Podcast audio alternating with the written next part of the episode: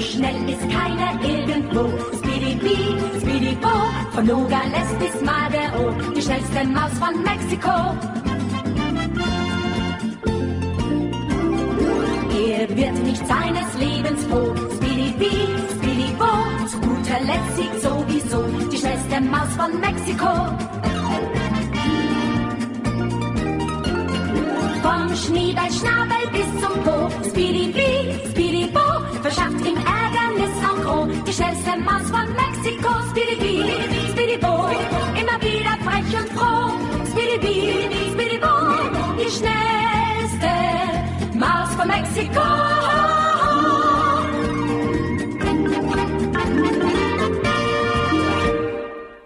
Dobré poludnie, krásne, zdravé poludnie, milí poslucháči. Čau, Jose. Dobrý deň. Tak, Jose Jozef Pisár je dnes môj host. Ja sa tak dobre počúvam v tých reláciách. To si si bol vlastne iba u Mate zatiaľ, že? Hej. No, tak tedy to bolo také fajn. Som bola rada, že ste to naštartovali, pretože s tebou sa podľa mňa ešte párkrát stretneme v rádiu. Lebo máš zaujímavé pohľady, ktoré by mohli ľudí zaujímať, niektorých aj iritovať, hlavne takých, ktorí sú radi stále naštvaní. A dneska sa budeme rozprávať o tom, že prečo vlastne v ľuďoch je zakotvený ten hnev a prečo sa ho nevedia zbaviť, ako by sa to dalo, aby vlastne prerodili ten svoj hnev na niečo pozitívne, z čoho by potom mohla vyplývať ich budúca činnosť, že by mohli zlepšiť kvalitu svojho, ale aj života ostatných ľudí okolo. Ale skôr než začneme, tak pripomínam milým poslucháčom, že máte možnosť na túto tému alebo čokoľvek iné, čo vás zaujíma ohľadne udržania mieru, telefonovať do živého vysielania na štúdiový telefón 048 38 10101. Toto číslo nájdete aj na webovej stránke Slobodného vysielača.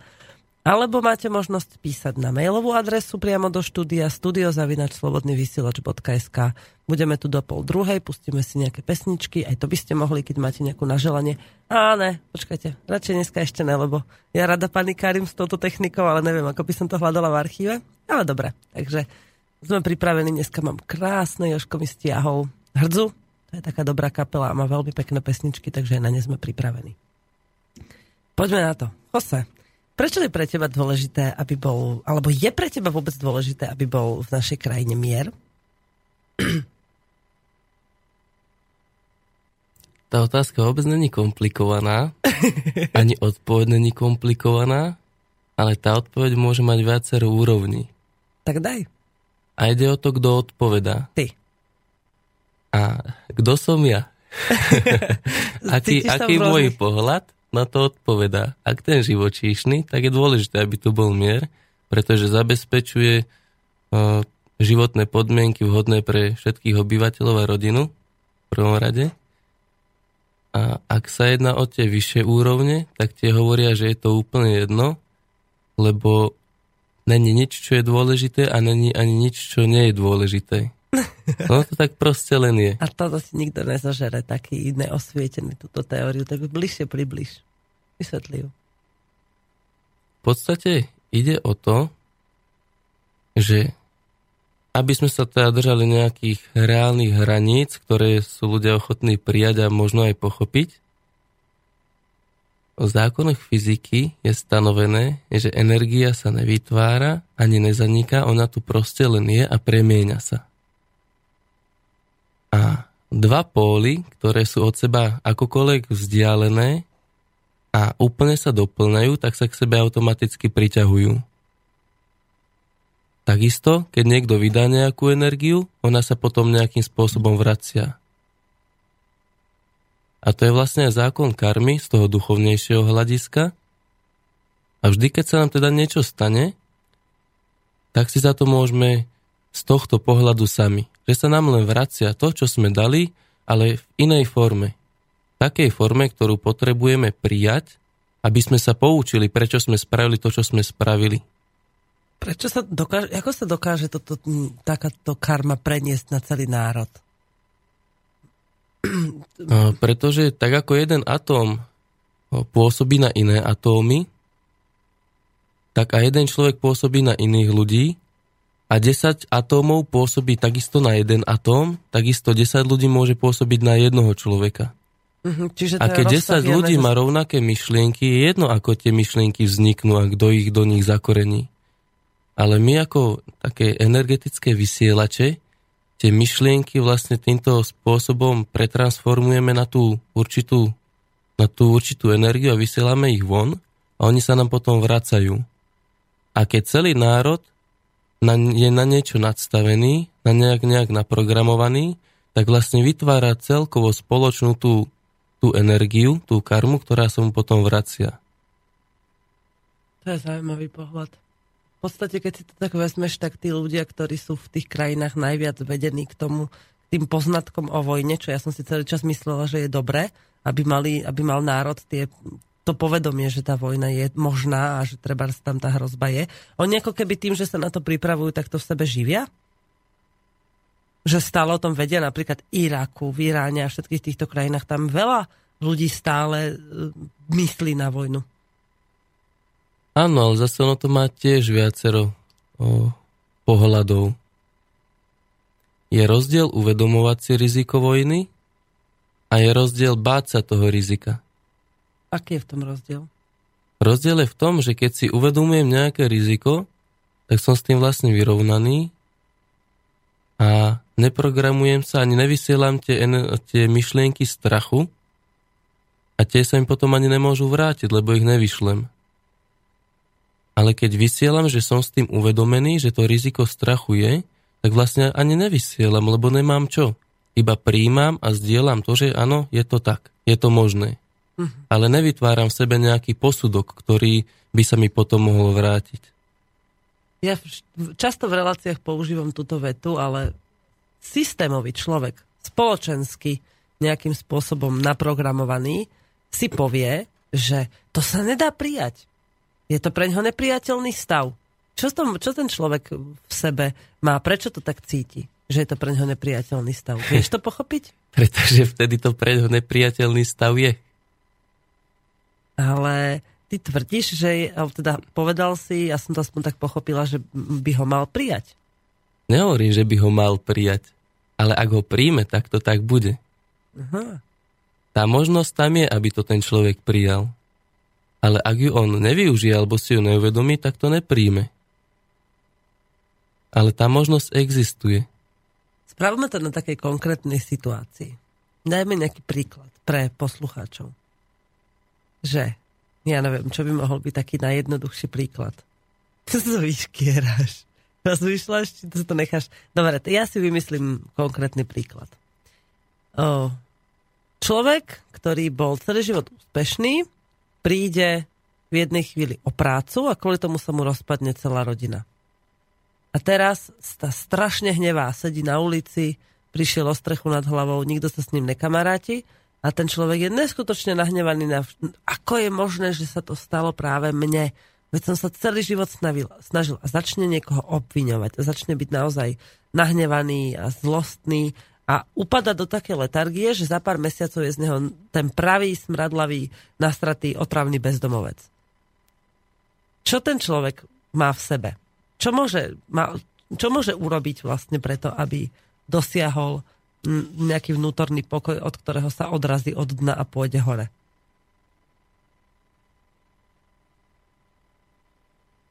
To není chyba vo vysielaní, sa rozmýšľa. Nerozmýšľam, ale neviem, či mám k tomu vôbec čo povedať, lebo riešiť takéto konkrétne situácie takisto není zložité, ale není som v nich.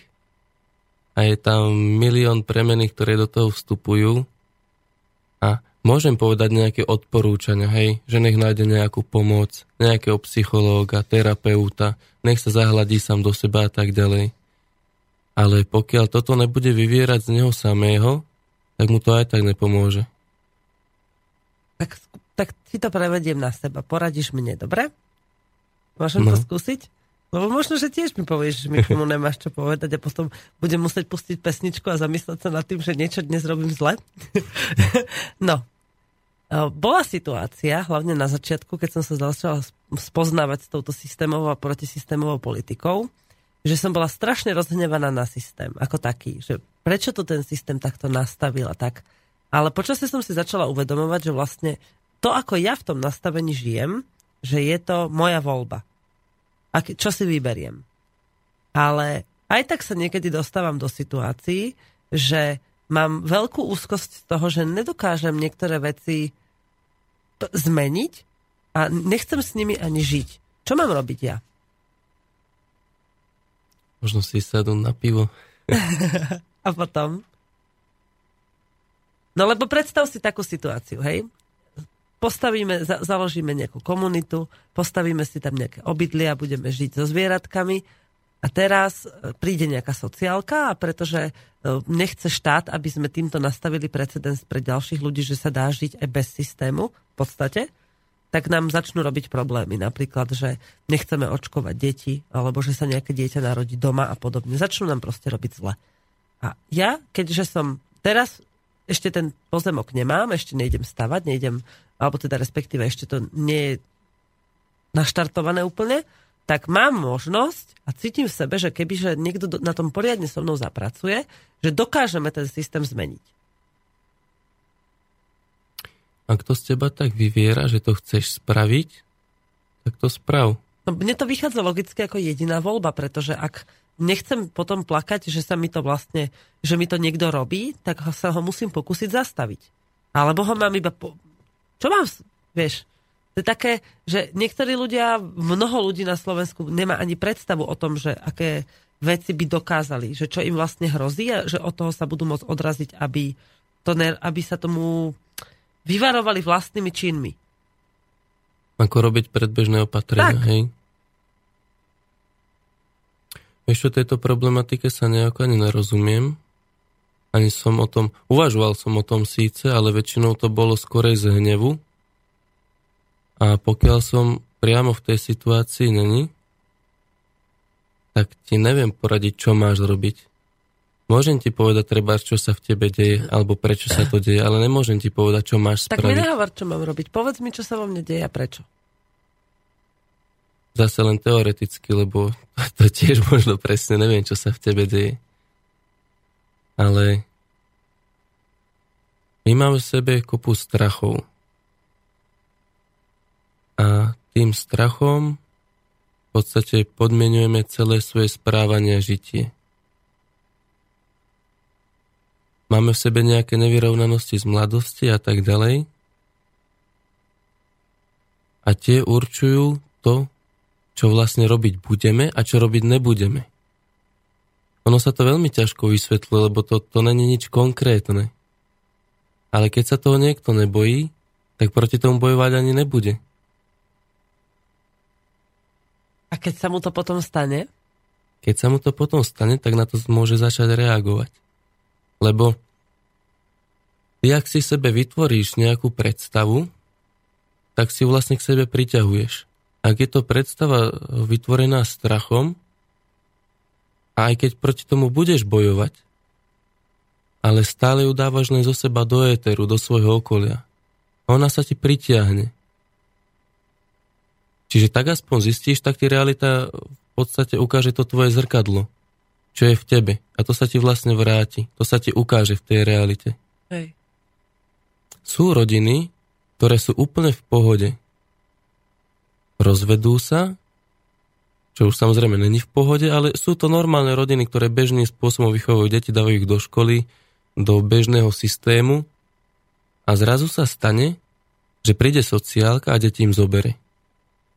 Kvôli no. tomu, že jeden z rodičov si povie, že ten druhý rodič je kretén a nahúcka sociálku, aby to dieťa odobrali. Sú rodiny, kde je takisto jeden z rodičov kretén, takisto sa snaží húckať sociálku, policajtov a neviem koho a nepodarí sa mu to. Sú rodiny, ktoré vychovajú deti niekde na samote, v lese alebo ja neviem, proste e, v sociálne, podľa teda spoločnosti v sociálne nevhodných podmienkach a tie deti tam rastú, rastú, až kým nedosiahnu dospelosť a všetko je v pohode. A ak si tie rodiny nepripúšťajú alebo v sebe ten strach nemajú, že im tie deti zoberú, a berú to ako prirodzenú súčasť života, že dobre, však tu žijeme, normálne fungujeme a takto to jednoducho je. Nemám v sebe strach z toho, že nám tie deti zoberú. A keď sa to raz stane, vtedy sa vedia postaviť v tej situácii.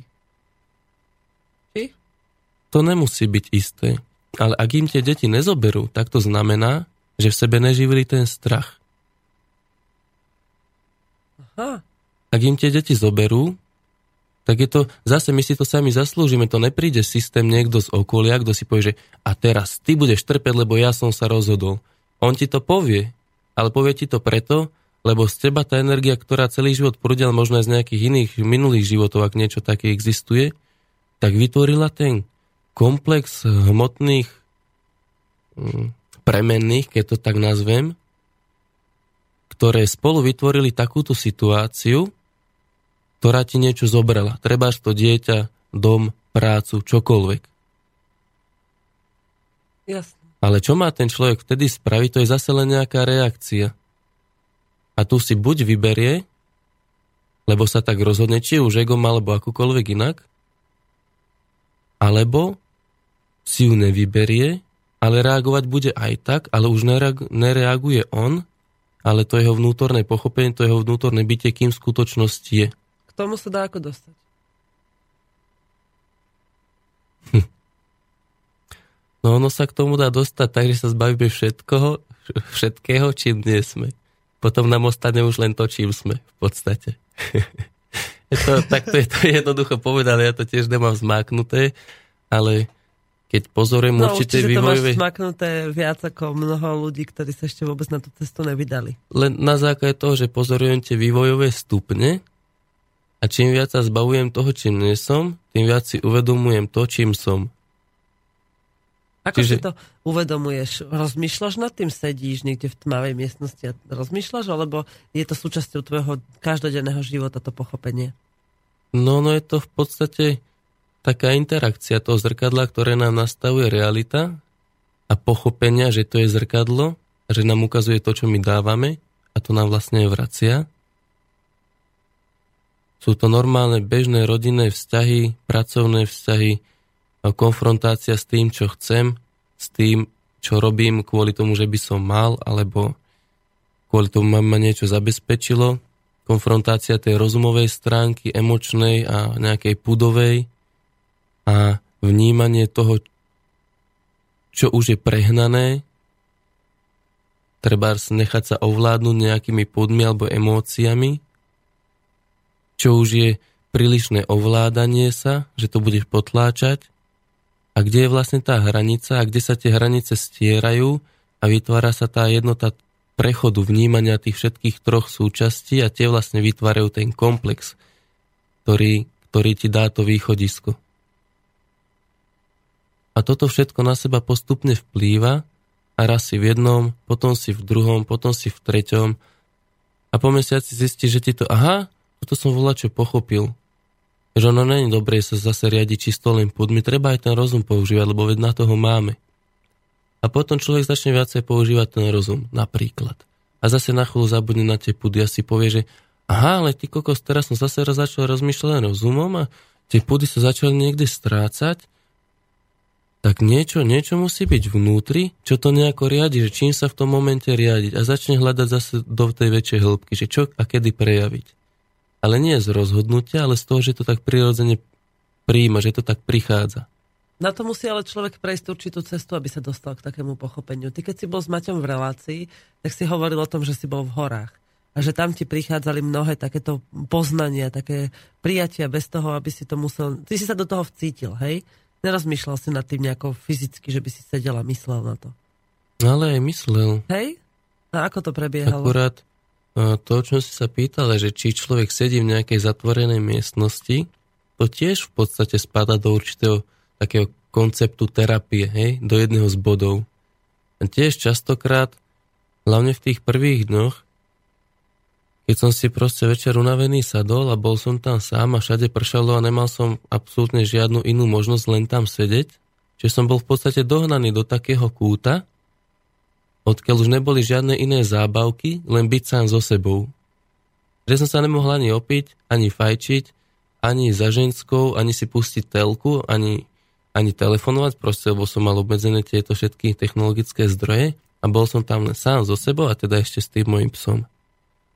A vtedy už, už nemôžeš ujsť sama pred sebou. Lebo už ti to nič neumožní. Jedne, že by si zaspala, len proste sú občas situácie, kedy sa nedá spať. Keď to jednoducho nejde. A vtedy to, čo sa proste valí, tak sa na teba priamo proste, proste ťa to oblapí. Ponorí ťa to do seba. Ty tomu necháš voľný priebeh. Ono to práve vtedy už inak nejde, lebo nenechá tomu voľný priebeh znamená vyvíjať aktivitu proti tomu, aby ten voľný priebeh prišiel.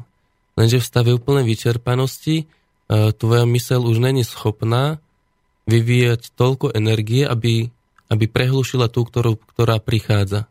A to je dobré, nie? Pre telo. Aj pre mysel. No, Či môže to byť aj deštruktívne, ak na to človek není pripravený. Možno tá deštruktivita skorej spočíva ani nie tak z dlhodobého hľadiska, ale z toho krátkodobého. Isté, že, že v tom momente to nevie vstrebať, vstrebáva to povedzme niekto hodinu a niekto 4 dní alebo niekto pol roka, rok. Vtedy už sa dá povedať, že je to dosť, dosť deštruktívne, lebo za ten čas, kým to nevstrebe, na seba môže navaliť e, mnoho ďalších rôznych nevyrovnaných, neviem čoho. No ale človek je jediný, ktorý dokáže tú deštruktivitu ovládnuť. Alebo teda opremeniť taká dlhodobá deštruktivita vlastne neexistuje, pretože všetko pre teba je na niečo dôležité. Čo zažívaš? Áno, áno. V podstate ono to je zase o tom, že náš pojmový aparát slovenský nedokáže vysvetliť určité vnemy a väčšina vnemov je braných ohraničujúco. Že vyjadrujú niečo ohraničené ale keďže nič nikdy nie je ohraničené, tak vlastne sú nepresné tie pojmy. Máme tu k tomu taký mail od Atyho, on je veľmi pravidelný prispievateľ a tento sa mi veľmi páči a hodí sa aj k tomu, čo hovoríš. Ahojte. Máš problém riešiteľný, tak ho vyrieš. A je po probléme. Máš problém neriešiteľný, tak s tým nič neurobíš a tým pádom nemáš problém. Chcel by som byť Miom, Niom, z Matrixu a upgradenúť ľudí, čo nemajú dušu a svoj, zmys- mys- svoju mysel, aby sa prebudili a odpojili. Pozdravuje Aty. Ahoj. Že vlastne to, že uh, my sa snažíme, treba, sa bojíme riešiť svoje problémy, alebo sa naopak zaoberáme tými neriešiteľnými, tak to je vlastne ten systém, ktorý nás tak zakrútil do seba a nepustí nás von. A ak by sme toto dokázali pochopiť a prijať, tak to už je prvý krok, aby sme z toho systému boli vonku. Že vlastne my sa naozaj nemáme prečo báť čokoľvek robiť. A toto je práve jedna z vecí, ktorú si aj ty mne už párkrát hovoril a kvôli čomu som aj rada, že dneska o tom hovoríš v relácii, lebo ja som zo začiatku naozaj bola veľmi protisystémovo naladená tak negatívne. Som strašne chcela bojovať s tým systémom a v niečo vyhrať nejakú, nejaký boj. Ale až počasie som si začala uvedomovať, že ten najväčší boj je vo mne. Takže ten musím zvládnuť, vypustiť zo seba a prijať to, čo sa vo mne deje a na základe toho nastaviť svoj život, lebo ne, ne, nikto za mňa neprebere zodpovednosť za to, čo mám urobiť ja. A nechávam to tak a venujem sa zatiaľ ničomu inému. Ale k tomu je tu ešte taký jeden mail prišiel, taký kratučký a ten sa mi strašne tiež páči. Dobrý deň, zháňam práve vtipky do relácie na pánske a práve som narazil na vtip, ktorý sa celkom hodí aj k tejto téme že ako kto vidí svet. Če, včela, píš, včela hovorí, všade sú kvety a vône. Mucha, všade sú výkaly a smrad. Šéf došiel a nadáva na psa. Zase. Vždycky nám za bude nadávať. No, dobre, to je mimo relácie. A toto sa mi páči, že na pohľade každého človeka je jasne vidno, že kto má čo v sebe a čím sa zaoberá práve čo je jeho tým takou otázkou životnou. Pustíme si pesničku, potom by sme sa mohli začať rozprávať o tom, že ako je možné, alebo ako môže človek nájsť, alebo môžeš ty povedať rovno o sebe na príklade, že ako môžeš nájsť v sebe silu o, sa postaviť čelom a prijať aj negativitu. A ak to môžem povedať teraz už možno no na zváženie poslucháčov, je to o rozhodnutí keď sa rozhodnem, že to tak bude, tak možno sa dá povedať, že sebe vytváram nejaký program. Ale je to moje rozhodnutie. Ja som sa rozhodol, že to tak bude, tak to tak jednoducho bude. Hej, no ale keď sa niekto vedome, ty, ty tým pádom hovoríš, že sa vedome rozhoduješ aj, že budeš nešťastný, že sa budeš hnevať. A väčšina ľudí to má tak, že oni majú právo sa hnevať a že to vlastne je prítomná vec, na ktorú sa treba hnevať, že to není ich rozhodnutie. Mm, takto som to nemyslel. Som narážal na veci, ktoré si sám vedome vyberám, treba to nejaká situácia, ktorú chcem zvládnuť a rozhodnem sa, že to proste zvládnem, tak to zvládnem. Nede o to, ako to zvládnem, ale to rozhodnutie, povedať si, že to zvládnem, znamená prijatie, že to, čo príde, príjmem. Je to dôvera samého v seba, že vlastne vtedy sa od, nezaoberáš tým, kto ti čo hovoril, kto ti čo natlačil, že to tak nemá byť, alebo nejaký vnútorný strach, že to nedokážeš, ale proste len sa rozhodne, že to tak urobíš, že tak to bude. Či? Mm, nie, nie, nie je to o tom. Je to o tom, je to proste o prijatí že sa rozhodnem prijať to, čo príde. Keď ja niečo spravím, niečo chcem spraviť, ja niečo chcem dokázať, tak si za tým idem a nebojím sa toho, čo sa posere alebo čo sa podarí, ale som rozhodnutý prijať to, čo nastane na základe toho, čo sa deje. Lebo vždy niečo nastane, vždy sa niečo stane. A pokiaľ to príjmeme, tak je úplne jedno, čo to bude. Lebo to nebudeme odmietať, budeme s tým vyrovnaní. Dobre. Takže toto je na zváženie pre poslucháčov, že či sú vlastne ochotní a schopní prijať to, čo sa im v živote deje a sami sa k tomu postaviť. A, alebo že či vlastne... Alebo, ale aj to je rozhodnutie byť letargický a furt naštvaný. Vlastne. Dobre, dáme si pesničku. zvuk.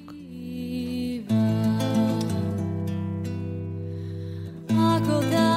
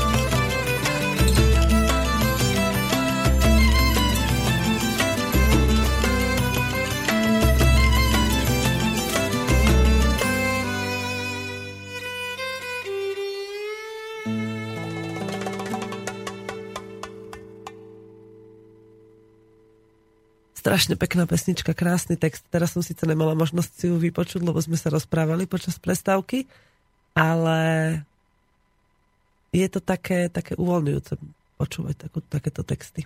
Celkom sa mi to páči, aj tá hudba je krásna. Dúfam, že keď príde leto, tak budeme môcť nad týmto rozmýšľať, že nám sa nepríde nejaká vojna a niečo také strašidelné. Ty máš aký pocit z toho, že sa zo všetkých strán na nás valia alternatívne informácie o tom, že sme zaťahovaní do vojny. Lebo mainstream nám to nepovie. Oni sa tvária, že sa nič nedeje a možno, že sa naozaj nič neudeje. Hm. Neviem, či z toho mám vôbec nejaký pocit. Vôbec to nevnímaš? Samozrejme, že to ku mne prichádza, občas sa vynorí nejaký taký strach, ale to je skôr len taký naučený strach. Aspoň teda z môjho pohľadu, keď sa nad tým potom tak zamyslím trošku, keď to vnímam dlhšie. Že sa... To je proste psychologický strach, ak taký nastane, a potom je strach aktuálny, reálny. A ten psychologický strach, on v podstate existuje len za to, že sme si ho vytvorili. Stále je to len nejaká informácia, že je tu nejaká vojna, niečo sem ide. Viem, že tí ľudia tam trpia, ale takisto si uvedomujem, aspoň teda z môjho názoru, že sa im to deje preto, lebo si to nejakým spôsobom zaslúžia. To nepoužívaj toto slovo, lebo teraz veľa ľudí vypne rádio, ale ne, dobre, máš pravdu. Je to na tebe, že aký slovník zvolíš, taký ako to cítiš. Ono zase to slovičko, že zaslúžia. Proste nesú svoju zodpovednosť. A tak ako sme sa aj bavili o tom, o tom rozhodnutí prijať tú budúcnosť, čiže sa rozhodnem, že to zvládnem, čiže sa rozhodnem, že príjmem tú budúcnosť, znamená a prijatie zodpovednosti za, za seba samého a tým pádom aj otvorenie, otvorenie sa slobode. Lebo si nerobíme žiadne hranice, žiadne prekážky voči tomu a sme úplne otvorení. Ono je to všetko veľmi jednoduché, ale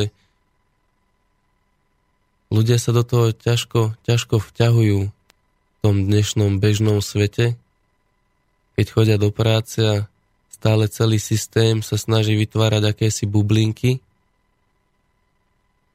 ktorých máme akúsi istotu, alebo aspoň si myslíme, že v nich máme istotu a na základe toho pocitu istoty nám vnúcujú svoje postoje a názory. A my sme v nich, ako to Veronika používa, zaciklení tak, že sa z nich nedokážeme vymaniť a toto, o čom sa tu my teraz rozprávame, nejako prijať a pochopiť, zamyslieť sa nad tým vôbec. Preto je to aj ťažko vysvetliteľné, lebo nemám také pojmy, ktorými by som vyjadril to, čo má vnútri seba, to, čo cítim. A môžem to len vyjadrovať slovne a ako si na to tých poslucháčov nejako naladiť. Lebo to, to, čo rozprávame, to, čo ide z nás, je určitá energia a tá sa môže v človeku zakoreniť skoro bez ohľadu na to, aké používa výrozové prostriedky. A keď básnik napíše nejakú báseň, nehovorím, že je múdra alebo je hlúpa, ale niečo vyjadruje a je to jedna základná myšlienka, má nejaké svoje jadro. A keď, si, keď je človek vnímavý a tú básen si prečíta, tak to jadro pochopí. Nemusí ho vysvetľovať slovne, ale pochopí to, čo vlastne myslel ten básnik v tom samotnom jadre. Bezmyšlienkovite to pochopí. Ty si myslíš, že tí ľudia, ktorí sú zaciklení v tej negativite, takže uh, majú nejakú No a to asi, asi majú, ako to není skôr otázka, ako také konštaktovanie, že majú nádej sa dostať z toho cyklu von len tým, že sa sami k tomu nejako postavia a rozhodnú. No jasné. Ale čo keď, eh, ne že čo keď, ale ja mám takých, ja poznám takých ľudí, ktorí eh, pre nich je to vyslovene taká radosť byť permanentne nešťastný a mať stále na čo nadávať. To bolo ich rozhodnutie? Nie je to proste systémové nastavenie? Zase to má viacero úrovní. že aby sa človek mohol nejako rozhodnúť, tak to musí byť on, kto sa rozhoduje to v prvom rade. A my keďže si neuvedomujeme, kým sme, tak sa ani nerozhodujeme my, lebo nevieme, kto v skutočnosti sme a rozhoduje sa za nás nejaké ego a programy a tak ďalej. Ale v princípe v strachu a v negativite sú zakorenené aj hranice, ohraničujúce niečo. Dávajúce v podstate človeku akúsi istotu, lebo vidí ten svoj, keď len malinký priestor okolo seba a ten mu dáva akúsi istotu, že ho pozná. Že má nejakú kontrolu nad tým, čo sa deje. Ako náhle by sa toho strachu a tej istoty toho svojho mini priestoríku chcel zdať, tak by sa dostal do neprebádaného priestoru, sa ktorý nepozná, nikto ho nikdy neučil, že to není zlé a že mu to môže priniesť len niečo pozitívne. A tak radšej ostáva v tej svojej bublinke ale v tej, aby si ju obránil, tak musí byť negatívny voči všetkému ostatnému okolo seba.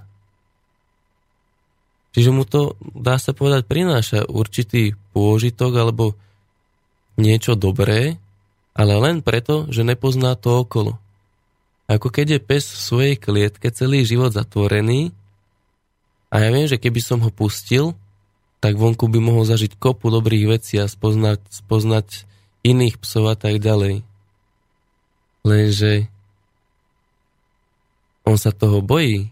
Ja keď mu tú klietku otvorím, tak možno vybehne na 2 metre, zlakne sa a vráti sa naspäť. A v klietke bude veľký geroj a bude vrešťať ano. a ako náhle z nej vybehne, tak bude tichý a bojazlivý. Presne, bude vrešťať na všetko, čo je okolo neho a bude stále nervózny a v strese, ale stále bude v tom svojom, čo pozná. Takže ľudia majú strach strach z toho nepoznaného? Alebo vôbec strach z toho, že výjdu z tých svojich naučených nejakých chodníčkov. Ale to je strašne deštruktívne podľa mňa pre spoločnosť. Lebo systémová spoločnosť vedome riadi ľudí, aby, aby žili v strachu. No, Lebo tie strachy sú všade. sú ovládateľné. Hej, vtedy sú ľahko modifikovateľní, ovládateľní a veľmi dobre poslúchajú. Ale stále sa tam nájde, čo kúkaš po a uh, je to také, že ja napriek tomu, čo my tu teraz hovoríme, poznám veľa ľudí, ktorí už sa z tohto dostali von. Ktorí už vidia za to, že naozaj je to ich zodpovednosť, ale aj z tých strašne veľa ľudí furt nadáva. To negatívny. Ideš niekam na nejakú demonstráciu, na nejaký protest a tam ľudia len frflú a nadávajú a furt sa na niečo stiažujú ale málo ktorý z nich príde s nejakou eh, hmotnou, reálnou vecou, ktorou by sa dala tá situácia, o ktorej sa tam hádajú, zlepšiť. Áno, všetko má svoj lineárny priebeh, nič není skokové, 1-0, ide to, nejde to. To je tak možno v elektronike. Ale v ľudskom zmýšľaní je to všetko na seba plynulo nadvezujúce. A to, že človek pochopí, že je niekde problém, ešte neznamená, že vie, ako ho riešiť. To, že pochopí, že niečo zle funguje, neznamená, že si vnútorne tak vyrovnaná, že si ochotná to hneď prijať. Ale je to taký štart, treba ako to rozhodnutie, že si človek povie, že dobre, idem sa teraz venovať nejakému duchovnému rozvoju, lebo som pochopil, že tento stav bytia mi nevyhovuje. A to neznamená, že z neho teraz bude osvietenec tak si tým všetkým začne prechádzať. Povie si, dobre, tak vyskúšam toto, lebo sa mi to treba spáči. A začne sa venovať nejakým svojim zverským pudom a lietať po lesoch a privezovať sa o stromy, lebo nesúhlasí s tým, že sa spilujú. A potom si uvedomí, že ty sa ním toto mi neprináša to celkové šťastie, tú rado, že stále som nejaký nešťastný. Tak začne hľadať zase niekde ďalej a ide tak ďaleko, tak ďaleko, až sa dostane povedzme k nejakým protestom, kde už vie, že ten systém je nejako nevhodne nastavený a treba ho prebudovať. A to si len myslí, že ho treba prebudovať. V prvom rade vie, že je nevhodne nadstavený pre, pre normálne fungovanie. Ale teda si časom uvedomí, že keď proti nemu budem bojovať, tak v podstate nič nedosiahnem a stále budem nešťastný a negatívny a tak ďalej tak začne smerovať k tomu, o čom sme sa bali už aj s, Me- s Maťom naposledy, že sa bude snažiť vytvoriť iný systém, ktorý je aspoň podľa neho vyhovujúci. To ešte neznamená, že je vyhovujúci celkovo. A neznamená to ani, že to musí byť systém, ktorý obsiahne naraz celú krajinu. Áno. A tak ďalej a tak Toto ďalej. Proste zažíva si no? všetko možné, čo ho napadne, čo ho niekam posúva, ale aspoň nezostáva v tej svojej bubline. Vykročil z nej a teraz kráča svojou cestou, lebo mu to nikto nevysvetlil. Nikto mu to neukázal. Teraz to musí krvopotne hľadať sám. Až možno potom v budúcnosti sa dospeje k tomu, že z neho bude nejaký osvietenec s neviem, nejakým svetelkom okolo hlavy alebo čoho. Ale ten proces nastane tým rozhodnutím, že človek chce výjsť von z tej bubliny a, a rásť hore a nie rásť smerom dole a utápať sa. Rásť do zeme do. No v podstate Ale to aj, aj, to je, aj to je raz, lebo narastá buď tá kvázi pozitívna energia, ktorá rozvíja a tvorí, alebo narastá tá negatívna, tá sebecká, ktorá uberá, uberá a ničí. Keď si to tak snažím premietnúť do situácií, napríklad aj pri týchto protestoch. Teraz nás v sobotu čaká e, pochod za mier na Ukrajine. Ja dúfam, že to bude akcia, ktorou vyjadríme takú, takú nežnú prozbu o to, aby sa, sme sa naozaj ako krajina o ten mier zasadili, aby sme vyzdvihli v ľuďoch nejakú, nejaký pocit, že treba pomôcť, alebo teda aspoň v nich otvorili ich vlastné myšlienky okolo toho, aby sami začali rozmýšľať a ciťovať sa do toho, čo sa v nich deje pri, takom, pri takejto informácii. Ale pri takýchto akciách sa, sa väčšinou vždy sklzne len do nadávania, do kríku, do, do poukazovania na všetko negatívne. Vnímaš ty nejako, že to môže vlastne byť krom práve toho problému, že prečo sa tu ešte nič dobrého nestalo? No, v prvom rade hnev je hnev a láska je láska. A je úplne jedno, jak sa to a na čo použia a pod jakým štítkom. Hnev je hnev. Keď idem, povedzme, za dobrú vec, kvázi, hej, že aby sa nebojovalo, demonstrovať ten mier, ale budem sa pritom hnevať, tak podporujem len vojnu, lebo hnev je základom vojny, strachu a tak ďalej. Lebo tam ten hnev vzniká, lebo sa bojíme. Lebo nechceme, aby sem prišla vojna, napríklad, tak sa teraz budeme na všetkých hnevať, že oni nám chcú niečo zobrať. Lebo si nevedomujeme to, že nám ide stále len o tú našu bublinku.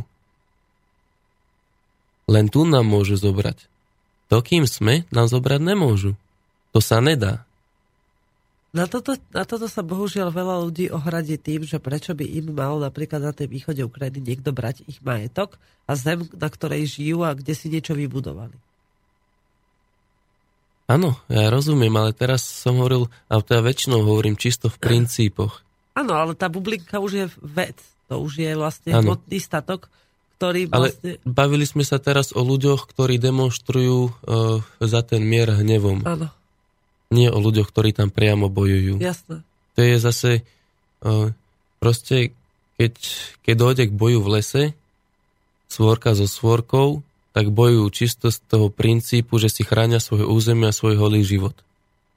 Tam teraz teoreticky, ja som tam nebol, ale teda ty áno, tak asi vieš lepšie, ide o to isté, že si chránia svoje holé životy. Ale my tu, čo si chránime, aký holý život? Kto na teba mierí pištolou? Máme takých štrajkujúcich na Slovensku, ktorí ti povedia, že denne umierajú na Slovensku ľudia od hladu a biedy, pretože ich k tomu dotlačila e, systém ako taký, tá vláda, tá, tá, tá národná garnitúra, ktorá to tu riadi. Že, to, že toto je tiež spôsob, akým si oni chránia svoje holé životy. Väčšinou to bohužiaľ vykrikujú ľudia, ktorí majú strechu nad hlavou, majú čo jesť, chodia do práce, len sa v tom systéme necítia spokojní a poukazujú na tých, ktorí sú na tom mnoho horšie. Ako keby za nich preberali tú zodpovednosť. Tak ako to robím ja, keď pomáham ľuďom na východe Ukrajiny. Ako keby preberám zodpovednosť za ich stravovací režim a za teplé oblečenie na zimu. V podstate zodpovednosť prebrať môžeš, ale je to len akýsi náš vnem, že preberáme zodpovednosť. Ty si len na seba naložíš viac. Ale zodpovednosť za nikoho nikdy prebrať nedokážeš. Lebo človek môže spasiť človeka? Môže, áno. Ale ten človek, ktorého spasím ja, môžem byť len ja. Nemôžem spasiť nikoho iného. Môžem mu uľahčiť podmienky, v ktorých on sám seba dokáže spasiť alebo si pomôcť. Alebo mu dočasne uľaviť od tej ťarchy, ktorá je na ňo naložená. Ale aj tak sa mu to všetko raz musí vrátiť. Možno na základe toho, že mu pomáhaš, hej, uvidí, že sú okolo aj dobrí ľudia.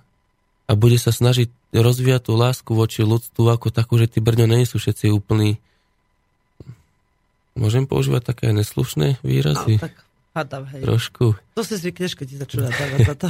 Proste, že sú není všetci totálni hajzli a že nie všetci nám chcú len ubližovať, ale že sú tu aj ľudia, kvôli ktorým sa oplatí hľadať sebe aj to dobré, lebo to máš s kým zdieľať. A nemusíš stále len bojovať. A fakt je úplne jedno,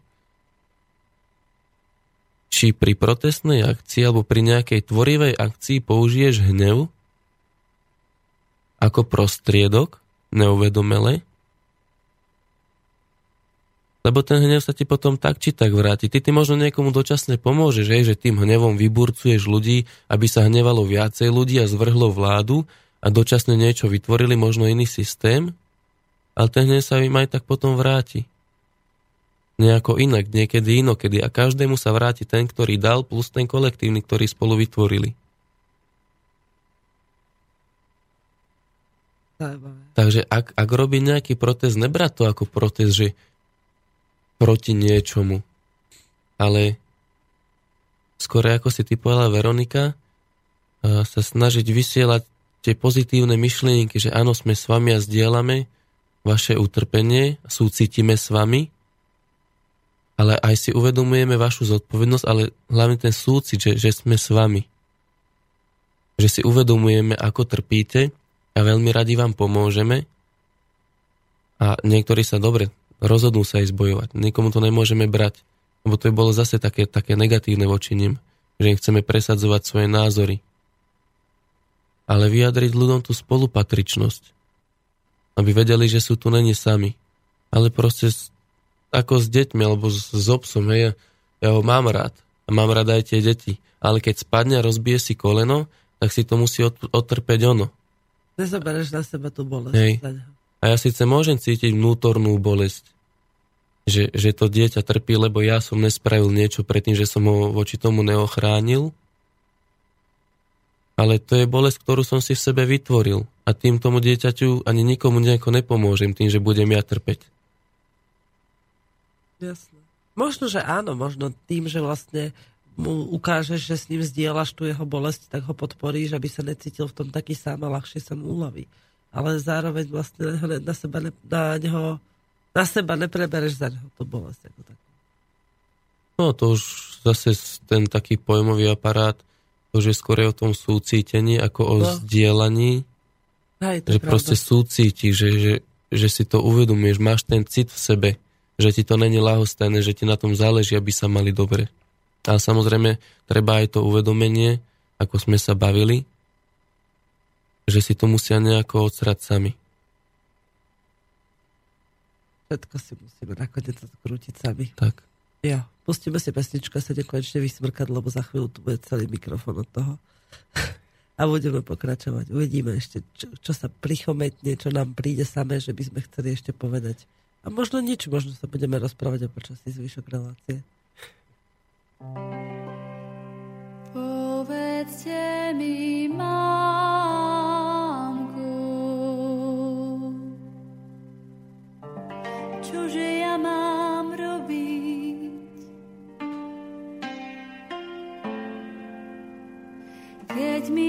mi začal šuhajkou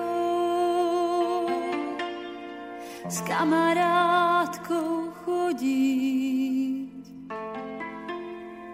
Mamko moja,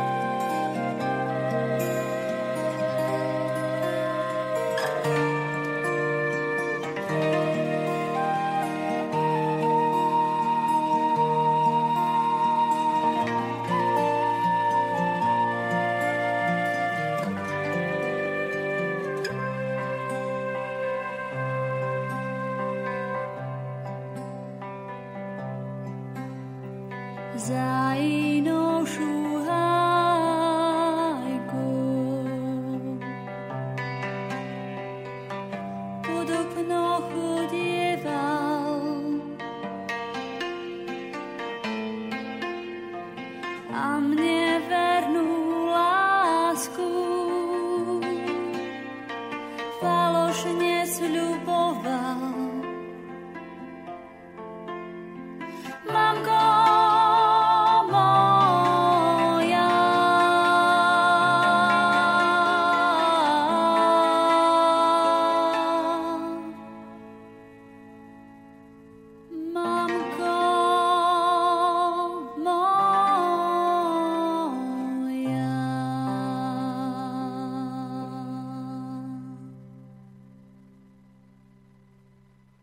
Takisto veľmi krásna. Čo, čo to tu hučí? Toto tu hučí? Už je to, puch, už je to stiahnuté. Ale mňa len nepočuť. Je? Niečo som stlačil. A, už to ide. Nebolo ma počuť. Prepač, Peťko. Nevybehol, ešte nenadáva. Nie, nebolo počuť. No. Ach, krásna pesnička. Akurát si čítam. Moja sestra včera pozvala bezdomovca na večeru. A ešte sa s ním aj porozprávala, že to bol taký jej, nie že sen, ale takú úlohu si dala, že to urobí a včera to spravila, tak by som sa s ním rada porozprávala o tom, že aké to bolo. No, ľudia v tomto svete okolo nás veľmi často rozmýšľajú nad vecami, ktorými vlastne sa nejak, nejakým spôsobom nedokážu podľa môjho názoru odraziť od, od tej negativity. Že sú to stále veci, ktorý, ktoré v nich vyvolávajú strachy, ktoré v nich vyvolali bloky z detstva a podobne. Mne z toho vychádza, že vlastne v prvom rade naozaj človek musí vojsť do seba a spoznať, čo v ňom je, spoznať seba samého, aby mohol potom napríklad zmeniť svoj vzťah k výchove svojich detí, alebo zmeniť svoj, svoj prístup k správaniu voči rodičom, aby dokázal namiesto toho, aby išiel niekam niečo ničiť a demonstrovať, tak sa prejavovať a upo- pokojne vlastne rozprávať s ľuďmi. A toto máme reakciu, e-mail na to, čo si hovoril predtým, čo som reagovala na to slovičko, že to si ľudia zaslúžia a nie. Vojnu si kolektívne nikto nezaslúži. Sú to vždy nevinní lidé, tí sú prostredkem, prostředkem proti, co to spôsobují. Vládci a mocní skrz peníze. Potřebují energii zla a aby zlo pôsobilo ďalší zlo, šíří sa to ako požár. Před ohňem nikam neutečeme, pokud to niekto nezastaví. A jaká síla zastaví oheň v podobie válečného konfliktu, ktorý hrozí celosvietovie? Aj to je názor. Hej, chceš na ňo reagovať? Možno skôr by som len objasnil, že všetko, čo hovorím ja, nemusí byť nutne pravda. A toto, čo bolo napísané, je názor založený na určitom poznaní a určitých predstavách alebo očakávaniach, možno na určitej neznalosti niečoho a takisto znalosti niečoho iného, ale stále je to len názor a každý má právo vybrať si, čo mu bude veriť a podľa čoho sa bude riadiť. Až kým sa nedostane k tomu, že už to nie je viera, ale je to poznanie. Hej. Keď si mi raz rozprával o tom, o, o tomto istom vlastne, na čo reaguje posluchačka Mária, tak mňa vtedy napadla taká alternatíva, o ktorej si hovoril aj ty, že čo keby tí ľudia, namiesto toho, aby sa postavili a bojovali, že by proste odtiaľ odišli. A prvé, čo mne ego povedalo, bolo, že a to by všetci museli potom niekam odísť a kam by sme nakoniec odchádzali, keby si tí mocní povedali, že to tu úplne zrušia. Ale teraz postupne sa mi tak ako prichádzajú také informácie, také, také vnemy, že naozaj tí ľudia sa vedome rozhodli, že sa tomu postavia, pretože nechcú prísť o to, čo si vybudovali. Nechcú prísť o tú bublinku, o ktorej si hovoril. Takže naozaj, keby sa proste nebojovali, vzdali a vo, navonok treba aj niečomu prispôsobili, ale vo vnútri začali budovať to svoje. Napríklad tí novorusíci chceli hovoriť po rusky, nechceli hovoriť po ukrajinsky a chceli sa učiť azbuku, nechceli sa učiť latinku, hej, v školách. Alebo nechceli... A kvôli tomuto E, do, dostúpili až do, do situácie, kedy sa nechali tými mocnými a tými vládcami, o ktorých píše posluchačka, dohnať až k tomu, aby museli vziať do ruky zbrane a ísť bojovať.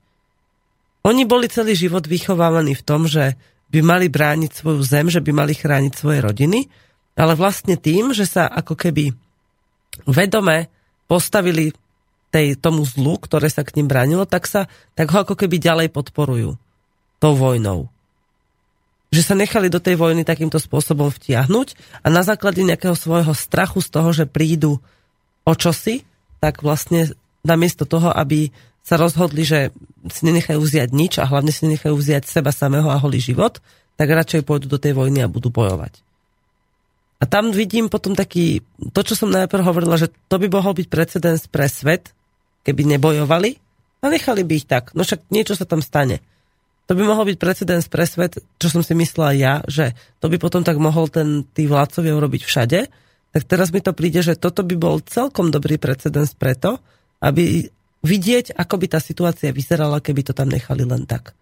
Samozrejme, nie úplne len tak, ono sa dá aj iným spôsobom vplývať a vytvárať nové, nová, nový systém, ale to by musel ten človek začať od seba. Pretože oni si reálne nemôžu mysleť, alebo respektíve môžu si to mysleť, ale reálne to tak asi nebude, že tým, že sa postavili a chytili do ruky tie zbranie, že, si, že dostanú systém lepší.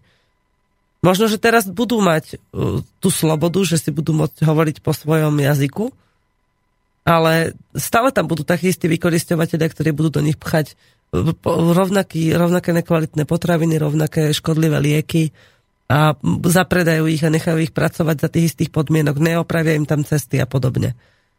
Čiže vlastne pred vojnou to bolo vo veľmi podobnom štádiu, ako to zrejme bude aj po vojne, len s tým, že tam zomrie obrovský počet ľudí. Takže tým vyprovokujú ďalších pri, pozorujú pozorovateľov okolo seba k tomu, že aj vy zoberte do ruky zbranie, aj vy dajte tomu zlu ešte väčšiu silu.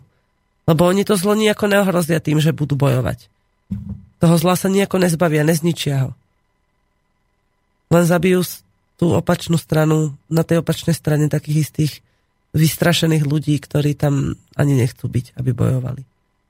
Alebo tých hlupakov, ktorí si stejne neuvedomia, že ten ich boj je zbytočný napríklad v tých právosektorových stranách.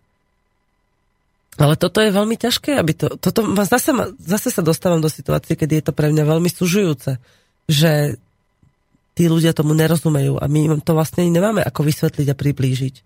Či máme? Ale my sme tu není na to, aby sme ľuďom približovali, vysvetľovali. Ak v človeku niečo dozrie, niečo pochopí a začne hľadať, si sám nájde ľudí, o ktorých on sám bude chcieť niečo vysvetliť. Sám sa bude snažiť o to pochopenie. ty to môžeš povedzme predostrieť len tak do pléna, hej, ako trebárs ten protest, len ukázať ľuďom, že aha, toto sa deje, pozrite sa na to.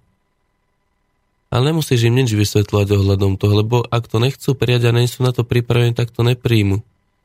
A tí, ktorí to chcú prijať a sú na to pripravení, ak začnú počúvať treba slobodné rádio, začnú sa zaujímať určitý druh, o určitý druh literatúry, napríklad o určitý druh ľudí,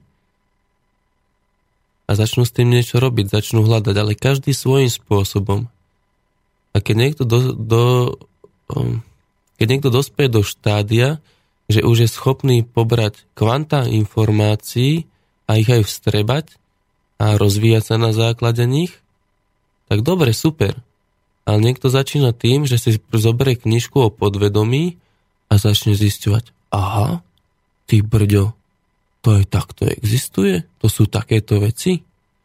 Ktoré pre iných ľudí, ktorí sú na tom poznaní ďalej, je to ako informácia veľkosti špendlíkovej hlavičky. Ale pre nich je to vtedy ten najzásadnejší fakt, ktorý kedy v živote most. zistili. A potom pôjdu ďalej a pôjdu po ďalších informáciách, tak ako im to prirodzene vyplýva z toho, čo vedia alebo čo nevedia. Len tá hranica, kedy sa začať e, zaujímať o to, kedy preklenúť ten svoj strach a tie svoje bloky Hej. je veľmi, veľmi hrubá. To je taká šengenská hranica pre východ Európy. Hranica? Je dôležité si uvedomiť, že čo tvorí tú hranicu v nás.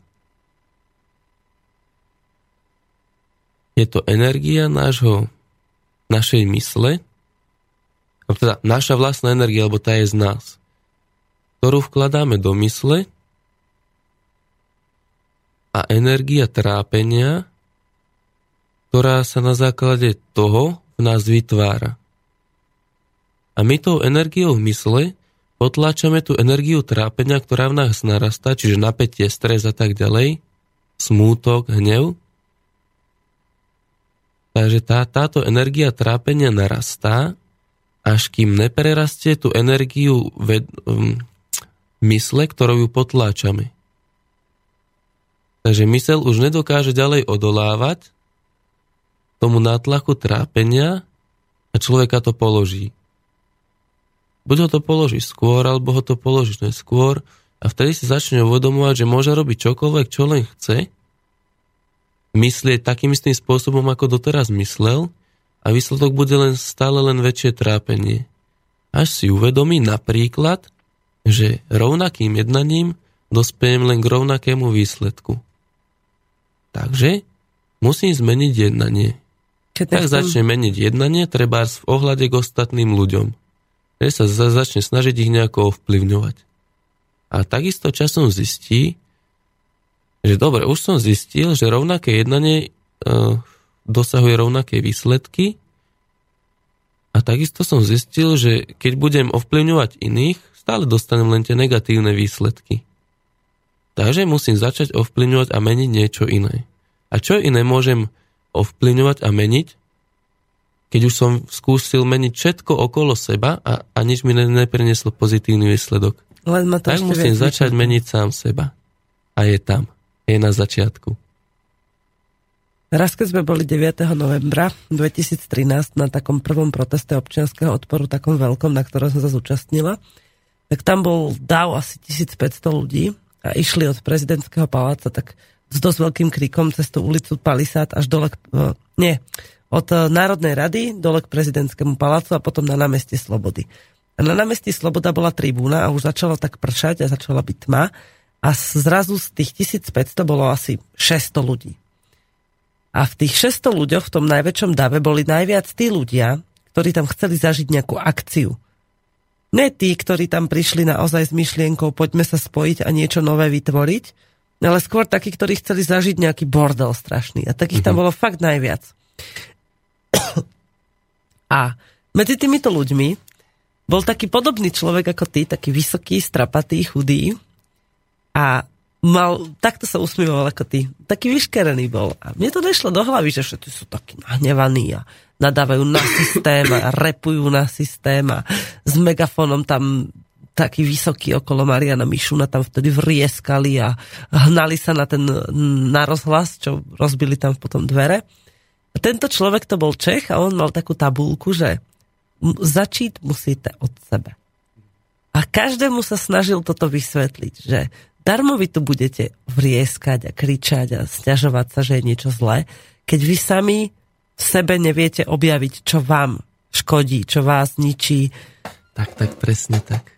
A to bolo veľmi... Ja som vtedy tak na neho pozerala a nerozumela som mu celkom. Vedela som, že prečo, že hovorí áno, začneme od seba a rozumela som aj tomu, že prečo to tak má byť, ale netušila som, že ako to tam patrí, že prečo prišiel zrovna tam kde ho vlastne nikto nebude počúvať. A on tam prišiel práve preto, lebo to boli tí najviac odpútaní ľudia sami od seba. Že tak sa začali veľmi sústrediť na akýkoľvek veľký problém, ktorého sa môžu chytiť, aby, len aby nemuseli vnímať to, ten rozkol, tú, tú neistotu, ktorá je v nich. Hej.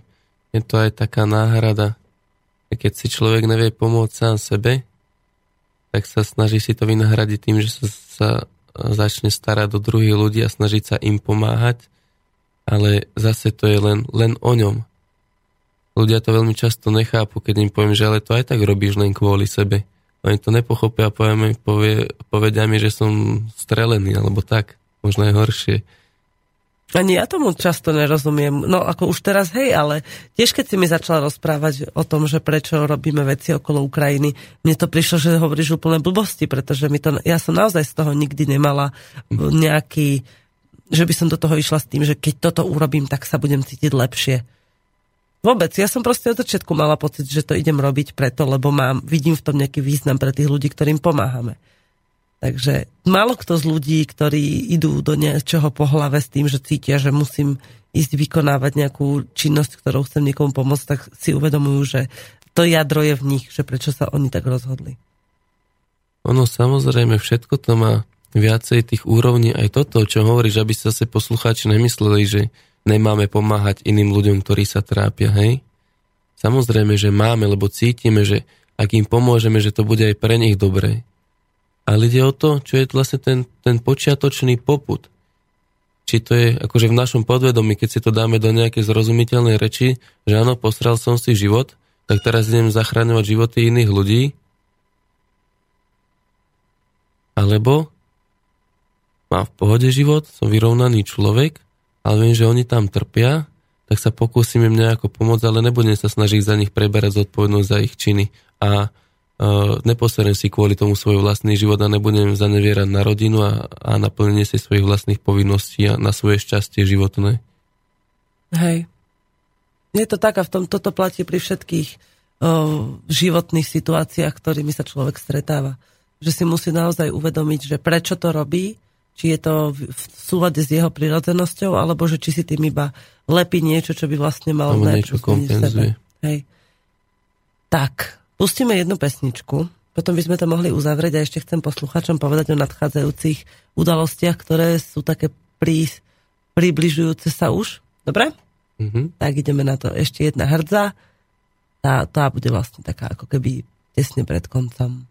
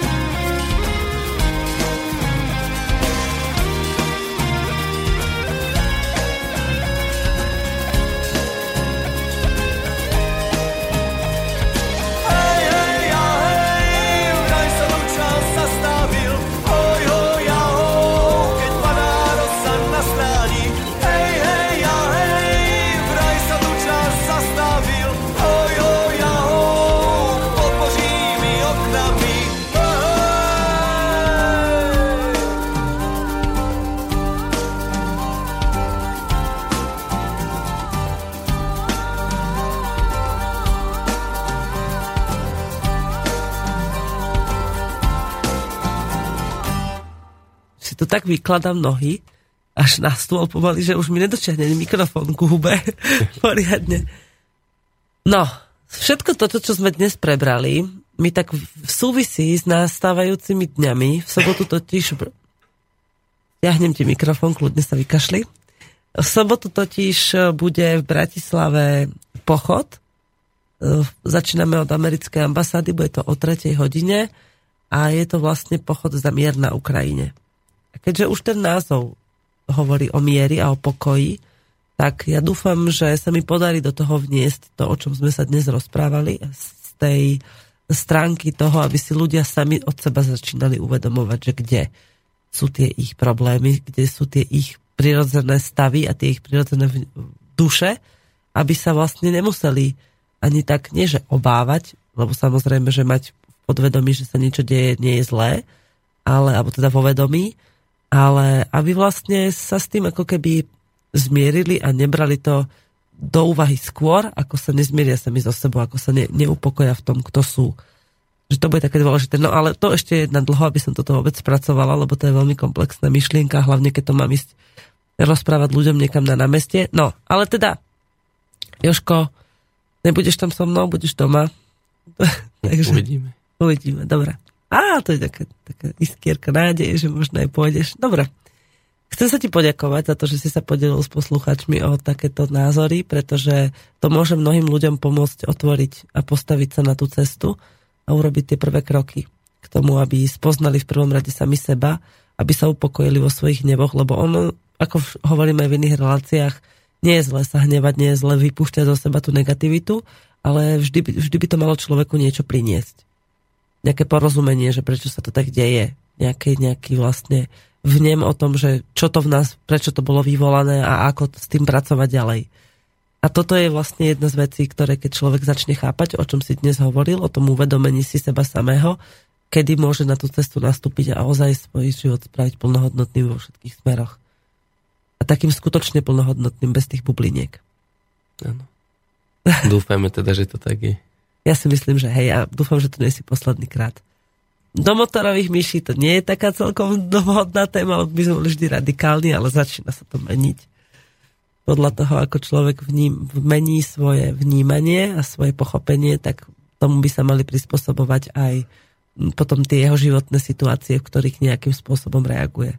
Že netreba zarputilo a vytrvalo ísť za niečím, čo som na tom trvala pred rokom, tak dnes je to proste úplne inak, pretože som dospela k nejakému pochopeniu. Že netreba prinútiť to, netreba dovoliť tomu egu, aby to za vás rozhodlo, že už keď som to raz tak povedal, tak to tak do konca života bude a hotovo.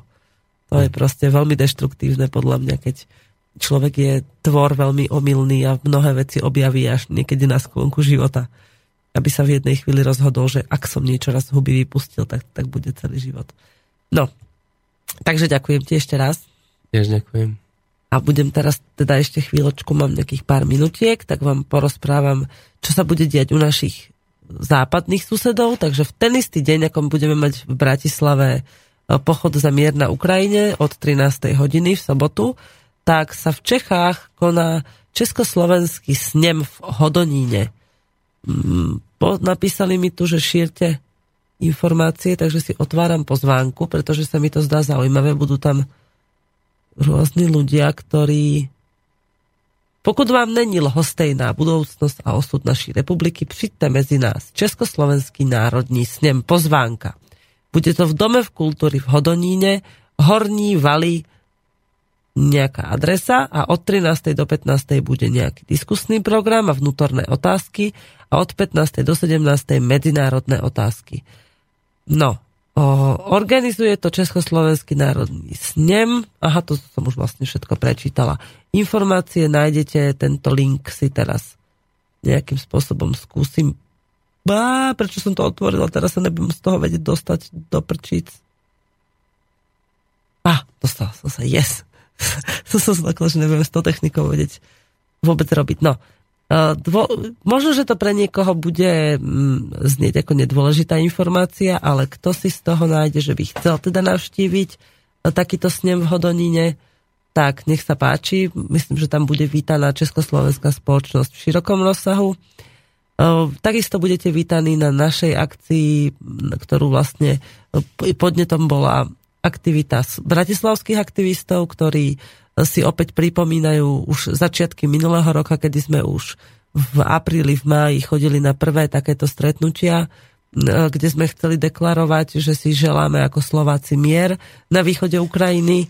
No samozrejme, tak ako povedal dnes Joško v relácii, tak každopádne bez toho, aby tí ľudia sami dospeli k uvedomeniu, to pôjde veľmi ťažko, ale mnohí ľudia si stále myslia, že Aha, dobre. To, tu som dostala mail, prepašte, trocha ma to rozptýlilo. To potom Norovi odkážem. Robert, Norovi odkážem, že teda chcete dať uh, včerajšiu informačnú vojnu do archívu, ale myslím, že to tam bude čoskoro, takže je to v poriadku, dostanete sa k tomu čo najskôr. Všetky informácie, všetky relácie, ktoré sa nahrajú, tak idú do archívu, takže s tým nebude problém. Chcem vás požiadať, aby ste sa v najbližších dňoch hlavne s blížiacou sa jarou, kedy sa v človeku prebúdzajú tie vnútorné zmysly silnejšie a kedy mm, nastávajú rôzne zmeny v životoch vás, poslucháčov, teda každého človeka, kedy sa aj tie rodinné pomery troška menia, deti opúšťajú domy a utekajú von do prírody, kedy aj vy cítite taký buď úbytok, alebo zároveň naopak príval energie, aby ste to skúsili vnímať bez tých Eh, bez toho tlaku zvonka, aby ste to skúsili príjmať bez, tej, bez tých systémových nastavení. Len tak sa zahľadili do seba a cítili, že čo vy by ste chceli. Nie je na tom nič sebecké, keď eh, sa zapozeráte do seba a zacítite sa do toho, čo je pre vás dobré a čo je pre vás dôležité. Nerobte si výčitky, keď vám tam začnú vystupovať také veci, také tie negativity, ktoré v sebe držíte, že nie ste spokojní s tým, ako vychovávate svoje deti, alebo nie ste spokojní s tým, že aký máte vzťah so svojím partnerom životným a že by ste to chceli zmeniť. Už len to, že vlastne sedíte a vnímate to, že sa to vo vás deje a že to nezatlačíte niekam do úzadia, ale necháte to cez seba prejsť, aby ste pochopili, že kde vlastne ten problém je. Už to je obrovský krok k tomu, aby ste to dokázali prijať a pochopiť, aby ste to dokázali ten problém aj vyriešiť, lebo tak ako písal Aty na začiatku, tak sú proste problémy, ktoré sú riešiteľné a vy ich vyriešite. Pokiaľ sa pred nimi zablokujete a budete sa tváriť, že neexistujú, tak oni sa nestratia. Len vás budú ďalej trápiť a stále tam budú stáť. Čiže a potom sú tie problémy neriešiteľné, ktoré jednoducho, keď riešenie nevidíte, tak ich necháte tak a tie problémy vlastne nie sú. Lebo keď ten problém riešiteľný je, tak riešiteľný je a keď není, tak není a hotovo. Nič medzi tým To, že tam to trvá nejaké určité obdobie, to už je len na vás, že ako to spracujete, tie vonkajšie všetky vnemy okolo toho sú už len takými premennými, ktoré si musíte dobre zapracovať, aby ste vyriešili ten problém vo svoj nejaký prospech. To už teraz som sa zamotala v tej poslednej vete, lebo už tu zase pozerám na techniku, takže sa ospravedlňujem. Je, mám z toho niekedy taký zlý pocit, keď sa rozprávame o tom, že aké je vlastne... Keď to všetko zhrňame, Dneško tu ešte je v štúdiu, aj keď už sa tvári, že ne. Ja už rozmýšľam nad jednými vecami. Ako k tomu... Pri... Ja, ja viem, že človek má v sebe tú svoju zodpovednosť a že nakoniec aj, ani nám to nikto nehovoril, že ako máme žiť, ako máme na toto všetko prísť. A napriek tomu sme na to prišli. A tí rodičia nás niektorých viedli, niektorých neviedli. Čiže to bolo tak našom niekde sme to proste zo seba vycítili, že to v nás bolo a že to v nás je a že s tým musíme začať pracovať. Lebo je to cesta k našej vlastnej prirodzenosti. Ja sa tak niekedy bojím o tie svoje deti, že na to neprídu. A hoci je to môj vnútorný blog a nejaký vnútorný strach, tak pociťujem veľkú zodpovednosť za to. Že nejakým spôsobom ich usmerniť.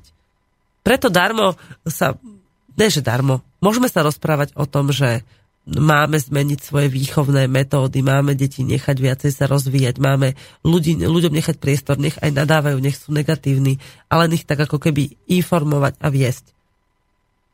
Ale je to na zvážení každého na jeho zodpovednosti. Že keď mám možnosť posúdnuť tie informácie ďalej, tak to urobím. Alebo nechce sa mi a myslím, že to je zbytočné, tak to neurobím.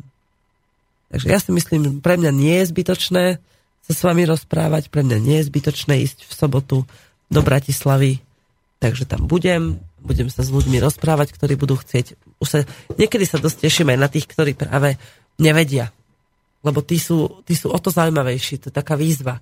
Tí, čo vedia, tí vlastne môžu pritakávať alebo sa môžu pripojiť svojimi názormi, ktoré sa nám budú zhodovať, ale na, na nich už je, aby ďalej pracovali, aby ďalej získavali to, čo na čom už začali robiť, kde už na to nastúpili tú cestu, ale práve tí, ktorí ešte nevedia a ktorí najviac frflu, to sú tí, ktorí nás potrebujú. Nielen mňa, ale každého z vás, ktorý už vie. Čiže môžeme sa združovať, je to dobré, aby sme sa združovali v nejakom médiu, v nejakom centre, tam, kde sú všetci, ktorí už vedia, ale treba sa začať obzerať aj okolo seba, okolo, na tých, ktorí ešte nevedia, ktorí, ešte, ktorí sú tí, na ktorých sa smejeme, na ktorých nadávame, že sú ovce, že proste, ako môžete tvrdiť, že to tak nie je? No, môžeme to tvrdiť, môže to ten človek tvrdiť, že to tak nie je a vy keď to pochopíte, že on si to naozaj myslí, tak vtedy ma, získate takú, takú, taký prehľad, že aha, veď jemu to treba povedať. Darmo si my budeme v krúžkoch pri stretnutiach rozprávať, čo už všetci vieme. Poďme to rozprávať tým, čo to ešte nevedia. Aspoň im to prezraďme, že to môžu začať zisťovať v sebe sami a keď im to prezradíme, tak sa možno stane to, že nás takých, ako sme my, bude čoraz viac a z tejto zeme sa stane krásne miesto, vhodné pre život, plodenie detí, zbieranie úrody a lásky jeden k druhému. Červené vínečko hrdza, Veronika Moravcová sa s vami lúči od mikrofónu. Ešte raz, Joško, prosím ťa, rozlúč sa s našimi poslucháčmi. Dovidenia, ďakujem za pozornosť. to bolo ako nejaká politická debata o 12. na S101. No však. Milí poslucháči, dovidenia, ďakujeme za pozornosť. Čau, Jose. No, mikrofóny. Vidíte? Páči sa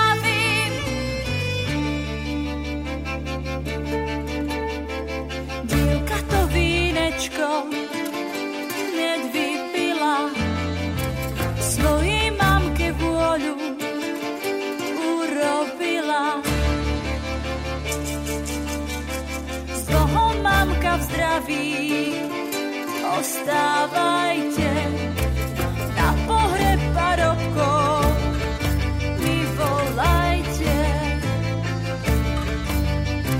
V nebe matka nežičlivá,